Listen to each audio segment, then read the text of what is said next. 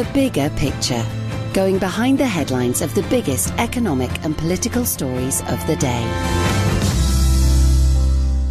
This is Simon Rose, and joining me for the bigger picture is Professor Tim Evans, who's Professor of Business and Political Economy at Middlesex University in London. Tim, where are we going to begin today?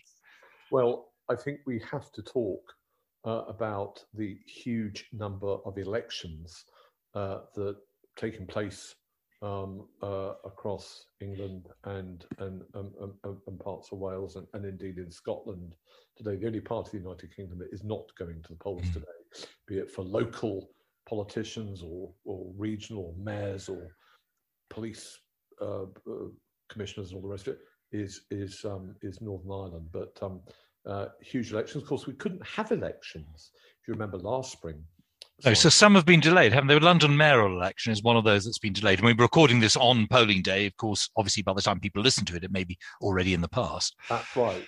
But um, but uh, I, I, think my favourite candidate, I've got to say, um, is Count Binface, who is standing as a comedic character for the London mayoralty and has come up with all kinds of uh, jolly japes and policies.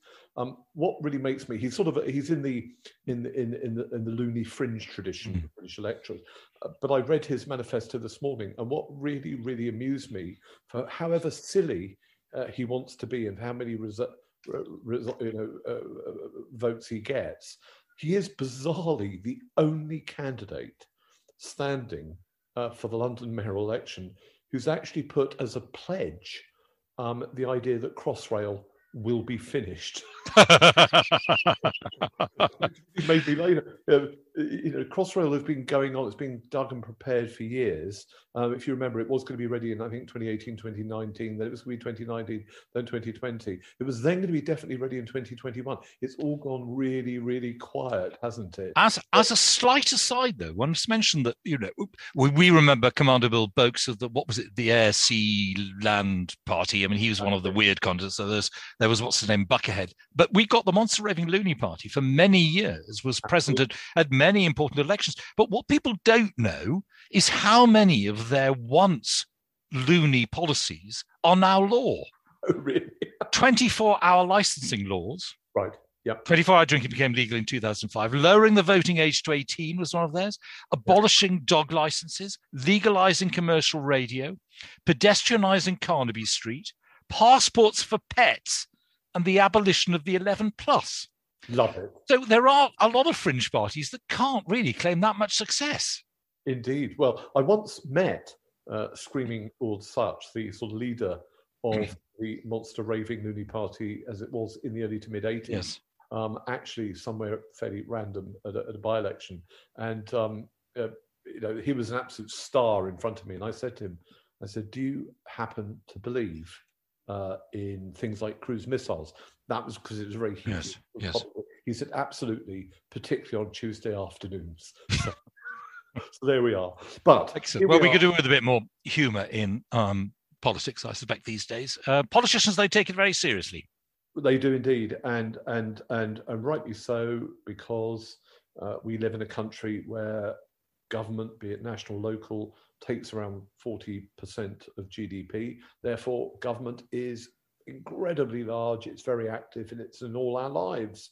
Mm. And whether it's through regulation or the provision of goods and services, you know, things like streetlights, uh, the NHS, roads, it's really important. So, um, uh, there's a lot of speculation in the press that, that, that Labour will not do well. We've discussed before how there's a sort of peculiar crossover where people in fairly well-off cities like London um, and particularly you know sort of well-off areas of North London, like Islington, mm. or those lines of Georgian houses, they they, they sort of uh, very much support the Labour Party, whereas up north, in particularly traditional sort of Labour working class and lower middle class heartlands, um, that the Tory Party have done well, and I think the real there's been a, there was a very good article by Allister Heath about this in the Telegraph, and there's a superb mm. article in the Guardian called "Labour keeps pushing the same old Tories lines, but voters have moved on"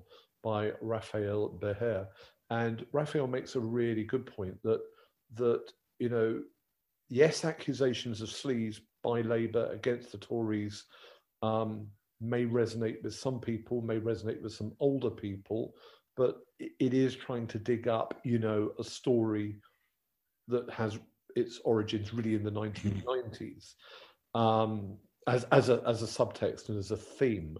Um, of course, it was Theresa May who, back in 2002, said that the Tory party was a nasty party. And it was Cameron who sort of introduced this dialectic of Thatcherite economics with, with Tony Blair's Cool Britannia yes. to, to, build, you know, um, swathes of electoral support. Um, I think the real standout question, uh, and uh, for Keir Starmer or for anyone in the Labour Party, is given the Conservative Party is this shape-shifting organisation, and it can be pretty, you know, it can it can move to the welfare left, it can be on the tax-cutting right, it can be um, Eurosceptic one minute, but doing huge trade deals, or even maybe even liberalising certain uh, immigration laws vis-a-vis places like Hong Kong next. It is a sh- shape-shifting organisation and it can pivot from left and right and up and down uh, because it doesn't have necessarily a firm intellectual anchor. How on earth can the Labour Party deal with this? Because let's be clear, the Labour Party does have a firm anchor. The Labour Party was born at the turn, you know, the beginning of the 20th century to support um, uh, state redistribution and furtherance of state welfare um, and very strong regulation. And there are periods clearly where that has been very popular. We know that at the end of the Second World War, Clement Attlee had a huge majority. But if you are tied to that, for example, to the traditional version of Clause 4, and that's how you define yourselves, well, it means that you can go for many years without necessarily resonating uh, with the majority of the electorate. And this got me thinking, Simon, you know, if I were leader of the Labour Party and I were looking for a set of principles um, with which I could compete against the Conservatives and and win electoral favour. And it's not really, you know, I'm not. It's not really about Keir Starmer. Are you in the left of the Labour Party or the right? You know, just for the Labour Party sort of brand and and its the broad thrust of its traditions, then serious question I wonder if the time has not come uh, for there to be another quite significant realignment in British politics. We remember the SDP and then the SDP teamed up with the Liberals and then the Liberals became Liberal Democrats. I really wonder if there's not time uh, for the Labour Party to have a serious conversation with the Liberal Party about some sort of liberal Labour tradition. And the reason I say this, Simon, is that the evidence from other places, particularly on the continent, is that the old 20th century sort of Labour socialist project um, is not working. There are many, many uh, sort of centre left socialist parties on the continent who are, are, are really dying a death, and mm. they're being replaced by, um, for example, the Green Movement hugely uh, in many parts, um, but they're being really replaced by new market entrants with new ideas. So I wonder if it isn't time, and I'm serious about this, for a strategic refresh and to take that civil libertarian and more pragmatic economic approach of the Liberal Democrats, but try and bolt that on to refresh the Labour Party, whilst the Labour Party, you know, keeps its its trade union roots and its belief in fair taxation and social justice and those things, uh, mm. but just adds more tools from the toolkit of the political spectrum. Um, for obviously, from a conservative point of view, uh, I mean, it may well be that Labour do better in the elections than um, uh, the polls would lead us to believe. But Conservatives will be very happy if Labour's weak. But was it not Margaret Thatcher actually said that you know government needs a strong opposition.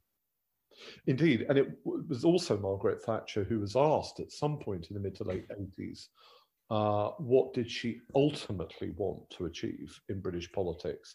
And she gave a very interesting answer, which was that she would like to reshape the opposition, the Labour Party, to become more like a, a sort of social democratic party.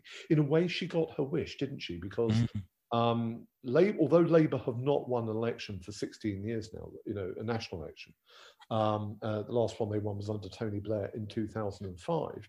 Really, Blair's victories in 97, 2001, 2005 um, really, uh, I think, fulfilled that desire of Margaret Thatcher. I suspect what she had in mind was that she knew she was opening up the British economy, uh, British industry, to more global and competitive forces and, and to new technology, you know, things like mm. up the telephone system and, and, and the digital world that, that sort of blossomed uh, in the early to mid 1990s in, in the wake of her in the wake of her government. But I think she also thought in a very mature way. Only only a prime minister with their real understanding of statecraft can think at this level in some ways. But she probably realised that that she wanted um, a Labour Party and uh, that was more progressive, and that only a Labour government would be trusted to modernise and to refresh Britain's public services. And of course, if you look at that mantra of Tony Blair, education, education, education, what did he do? Well, he um, expanded the university sector. He brought in academy schools uh, and public-private partnerships. Uh, he brought in free schools, and um, uh, and he did a lot um, to to sort of you know revitalize the education sector to invest it. Similarly, he pumped a huge amount of money into the NHS. He brought NHS spending up to the European average, and there he unleashed public-private partnerships. And he talked all the time about modernizing those valuable human services. And I think that was really what Margaret Thatcher hoped that in her day a future Labour government mm. Um, although the polls are showing that Labour won't do terribly well, of course, the chances are that Sadiq Khan will remain mayor of, of London. He's well ahead in the polls, isn't he? And I wonder why that is. I mean, you mentioned London early on. Well, yes. And, uh, you know, if, if we assume that, that Sadiq will win London uh, under the Labour banner, well, that's great for Labour and Sadiq in London, mm. but it's not necessarily great for the Labour Party nationally, uh, simply because, you know, you cannot win in London and in a few select urban areas and go on to form a government. You actually have to have much broader appeal. Uh, yes. And the problem is that, in a way, um, Boris, by pumping money into the economy, by pumping money into the NHS, you know, he's put his tanks, dare I say it. Some people say that Boris is a sort of ideological classical liberal or a libertarian Tory. Well, his instincts, I think, on social issues like gay marriage and and diversity issues are, are very progressive and, and, very libertarian. But but economically, um, Boris's government is is is, is a government of, of big government. Um, it, you know, it, it, and and they put their tanks on Labour lawn. Mm. The real question for Labour is the same one facing many leftist parties on the continent. What is their role? What is their brand? What are they going to do in the 21st century? And you know, there are lots of parties on the continent of the traditional left that have suffered because they haven't been at the cutting edge of the green issue. And again, this is an issue now that Boris is putting his tanks mm. on, you know, carbon emissions, all the rest of it. And um, and and also all manner of people with civil libertarian sentiments who are worried about sort of uh, surveillance issues and, and and the state becoming too strong, you know, in terms of prying and spying and all the rest of it.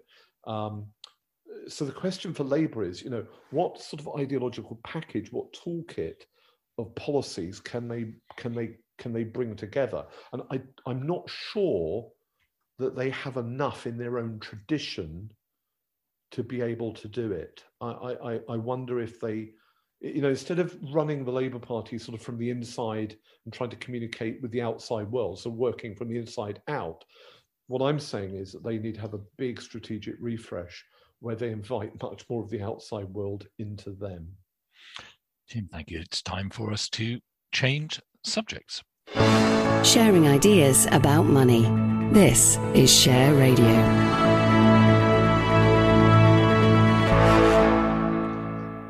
So, what have you chosen as your second subject today, Tim?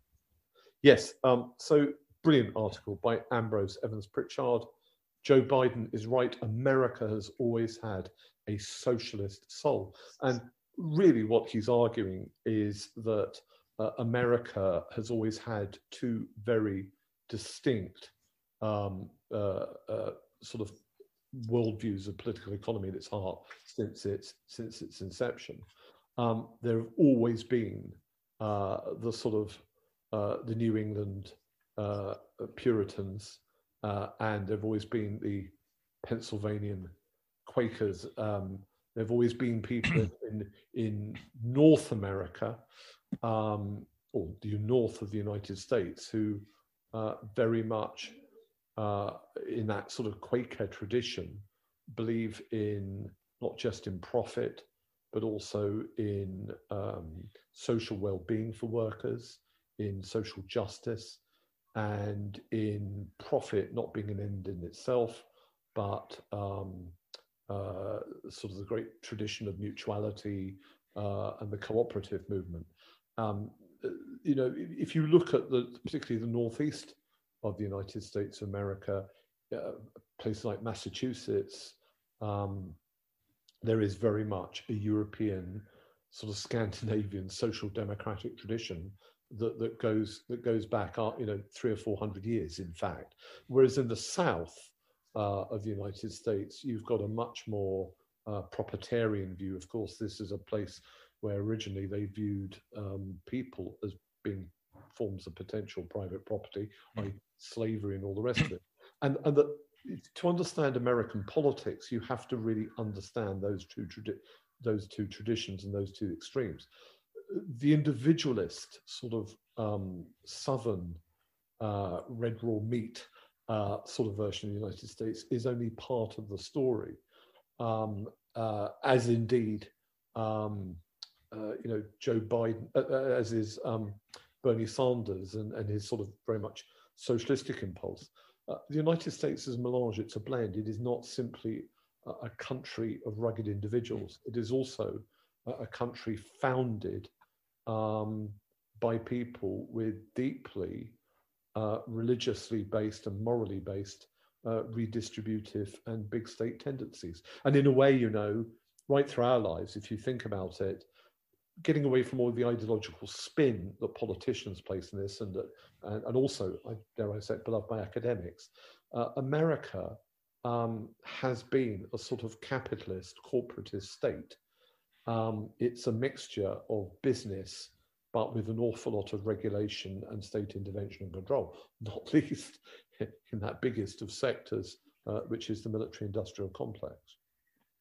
Yes, he pointed out, you know, where the internet and GPS came from and everything, and that was from the state-run um, DARPA, which uh, recently we're trying. we have got ideas of trying to emulate that, haven't? Clearly, hoping for the same sort of uh, uh, result. Though I'm not sure we'll get it, but clearly something has gone wrong in the states. I mean, he talks about the attack on on on Capitol Hill, but he also mentions the fact that over the last 50 years, the um, disparity between um, what workers earn and what the bosses earn has just increased out of all proportion. So, a boss of an S and P 500 company 50 years or so ago would earn 20 times a non-supervisory worker's wage. Uh, now that's 360 times. I mean, that's exactly. something seriously, you know, wrong um, exactly. with remuneration. Exactly. But what's really interesting about this article and uh, it does vote, it invoke, you know, he mentions, discusses the ideas of various academics who have, who have commented on this. The, the point is that the, the, the American uh, state, American society, is not a settled, um, uh, um, you know, individualist uh, or indeed socialistic project. The point is that the United States oscillates over different periods of time different extremes. And often those extremes do clash and they are often very polarized. This is a country, of course, that suffered um, a civil war uh, uh, between the North and South.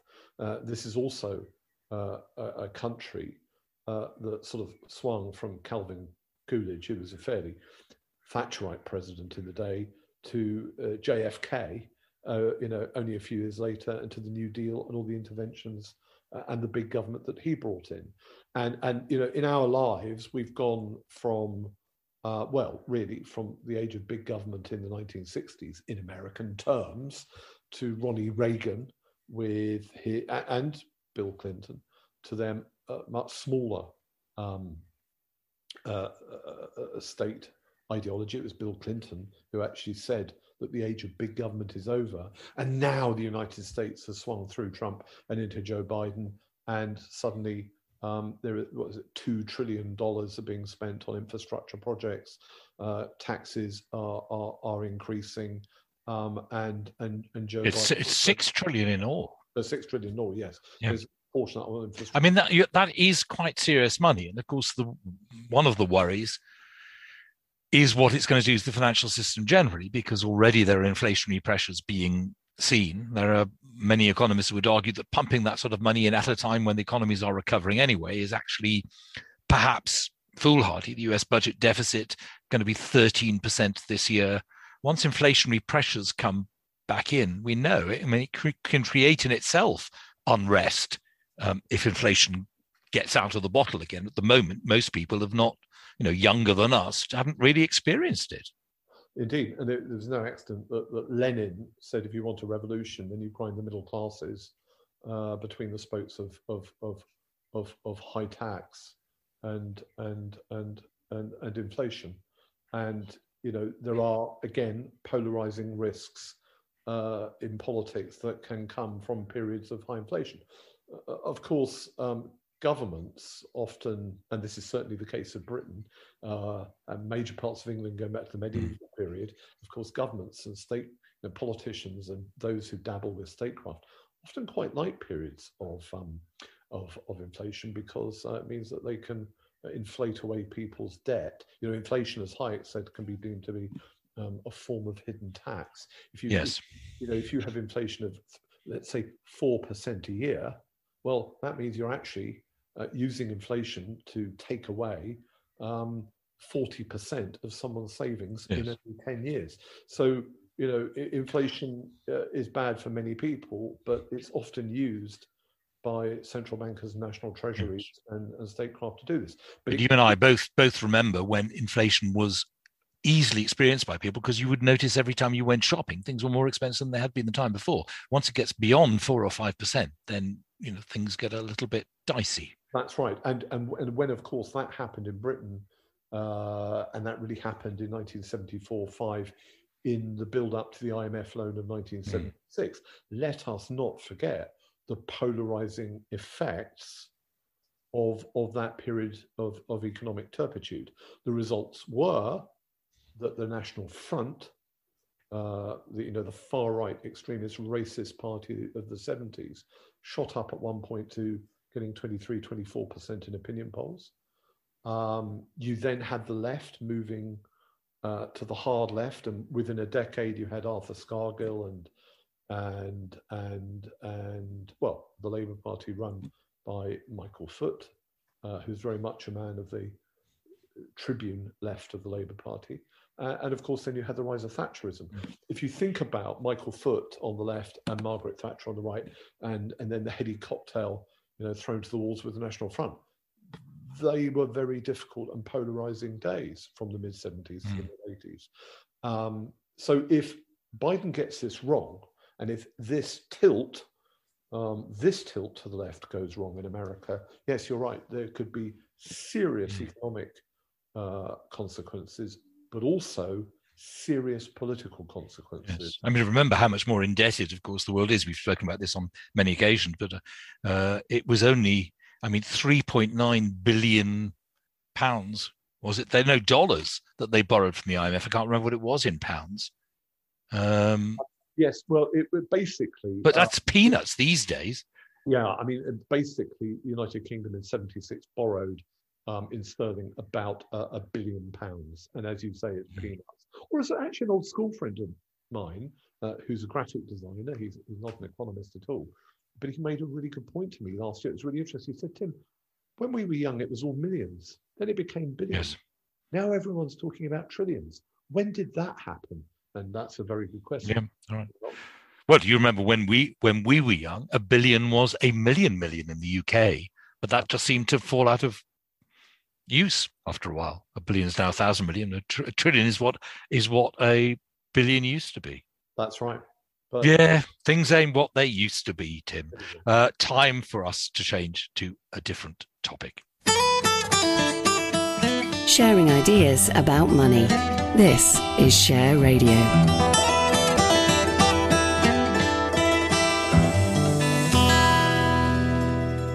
This is Simon Rose in conversation with Tim Evans, Professor of Business and Political Economy at Middlesex University in London. Uh, Tim, what's our third and final topic today? Well, I don't often, I confess, look at Fox News. Um, I don't know why. Um, I, I, I, guess in some ways I'm prejudiced against um, all kinds of American outlets. I, I find uh, the volume of American broadcasts to be just too loud, and, and the temperature, you know, is permanently turned up to 11 in most of their outlets. But I did um, go onto Fox News almost by accident a couple of days ago, and I just wanted to understand, you know, how they were reading um, international affairs in the world, given that Joe Biden has passed his 100 days. And the top item what was headlined Iran cozies up with Venezuela creeping into America's backyard. And I think we spoke a little, well, we have spoken on several occasions about Venezuela. I think we briefly touched previously on this extraordinary and bizarre trade uh, that's seemingly been going, that's been reported various outlets in recent weeks, um, involving Russia, Tehran, Venezuela, and UAE, where basically those four I mean, can you believe it? You know, you think of Dubai and you think of it very much part of the um, a progressive sort of uh, place. But anyway, UAE has been heavily involved apparently uh, with the Iranians and the and the Russians in in busting uh, the sanctions against Maduro's Venezuela. And what's really interesting about this article is that uh, it suggests that uh, the, the Iranians, over and above and somewhat separate to the Russians, are now really getting embroiled in Venezuela and other parts of, of uh, Latin America. And that basically, I mean, it's, it's sort of suggesting that, that you can imagine all kinds of um, uh, Iranian disinformation uh, campaigns being unleashed over there. Um, uh, I mean, it sort of paints a picture where you can imagine that in the future, Iranian intelligence, um, you know, will be joining up with all kinds of people, potentially even the Cubans, um, um to try and influence um, Latin American politics, uh, and and and that apparently this is a, a major headache and a major concern for, for Joe Biden. Apparently, he, of course, is aware of all this. Um, but it, it's not simply that Iran, you know, is operating in the Middle East or parts of the Mediterranean or, or um, you know, in and around the Caucasus. Uh, uh Iran is now very, very active um, uh, and, and, somewhat using Venezuela as a stepping stone, building bridge into Latin American affairs. and that really shows you um, what what uh, what um, what uh, Iran, like Russia, yeah, is capable of. But Biden, so we understand, is is not as keen on sanctions against Iran as um, President Trump was. He would like to restart those nuclear deal um, negotiations. So, what on earth is he going to to do? He clearly is not does not want to be an interventionist president. He doesn't show much signs of it, at any rate. No, and it, I mean, it's a it, it, it's a concern, isn't it? um, and and it, it's difficult to know. I mean, you do hear reports from time to time that Iran, you know, is edging ever closer to getting a nuclear weapon. Um, I mean, in a way, to have Russia with nuclear weapons in the old day, or to have the United Kingdom or America, is one thing, uh, because you know however totalitarian and wicked um, places like the Soviet Union were, however harsh to their citizens they were, their ideology was one of uh, Western rationality. You know, um, when you start to have nuclear weapons in the hands of of sort of theocratic states and uh, and also uh, uh, very unpredictable and potentially unstable extremists mm. like the leader in North Korea, um, then you wonder where you're going. And there's this constant feeling, isn't there, with, with non-proliferation that yes, we might have negotiations with Iran. They may go somewhere, but you're only buying a certain amount of time. Mm. The problem is that the cat is out of the bag. Humans have invented nuclear weapons. And while at the moment they can only be built by states, um, that is not necessarily the case in the future. You know, I mean, one of the one of the issues that concerns me is what if we or our children or grandchildren ever lived in a time where you sort of get poundland weapons of mass destruction, mm. you know, things that that that that you know almost apocalyptic individuals or small groups could um, could, yes. could. And and the piece does mention, of course, that it's not just um, petroleum products that Venezuela is shipping off to Iran, but uranium as well, apparently. Well, exactly. Um, and so, you know, one way, one wonders where this is going. The big takeaway for me is that um, so many of the things that Trump was dealing with, um, for good, for bad, or, hmm. or, or, for, for, or for worse, um, these are all problems that, that are absolutely on Joe Biden's desk. There are 20,000 children, apparently, uh, entering the United States unescorted every month now um, from Latin America. Um, and it's becoming a real challenge for the United States to know where to put the children, how to look after them. Uh, if you have the Iranians uh, uh, playing, um, trying to destabilize Joe Biden, Biden um, trying to muscle in and break sanctions and, and, and, and get involved in, in the politics of, of that continent, then, uh, then um, I, th- I see really difficult and challenging days ahead for him as a president. Uh, that's a nice, cheerful way to end. I'm not always cheered up by conversations, I confess. Um, that is great. Thank you very much indeed. Um, Tim Evans will be back in a fortnight's time on the bigger picture. Uh, Tim, of course, is Professor of Business and Political Economy at Middlesex University in London. The bigger picture going behind the headlines of the biggest economic and political stories of the day.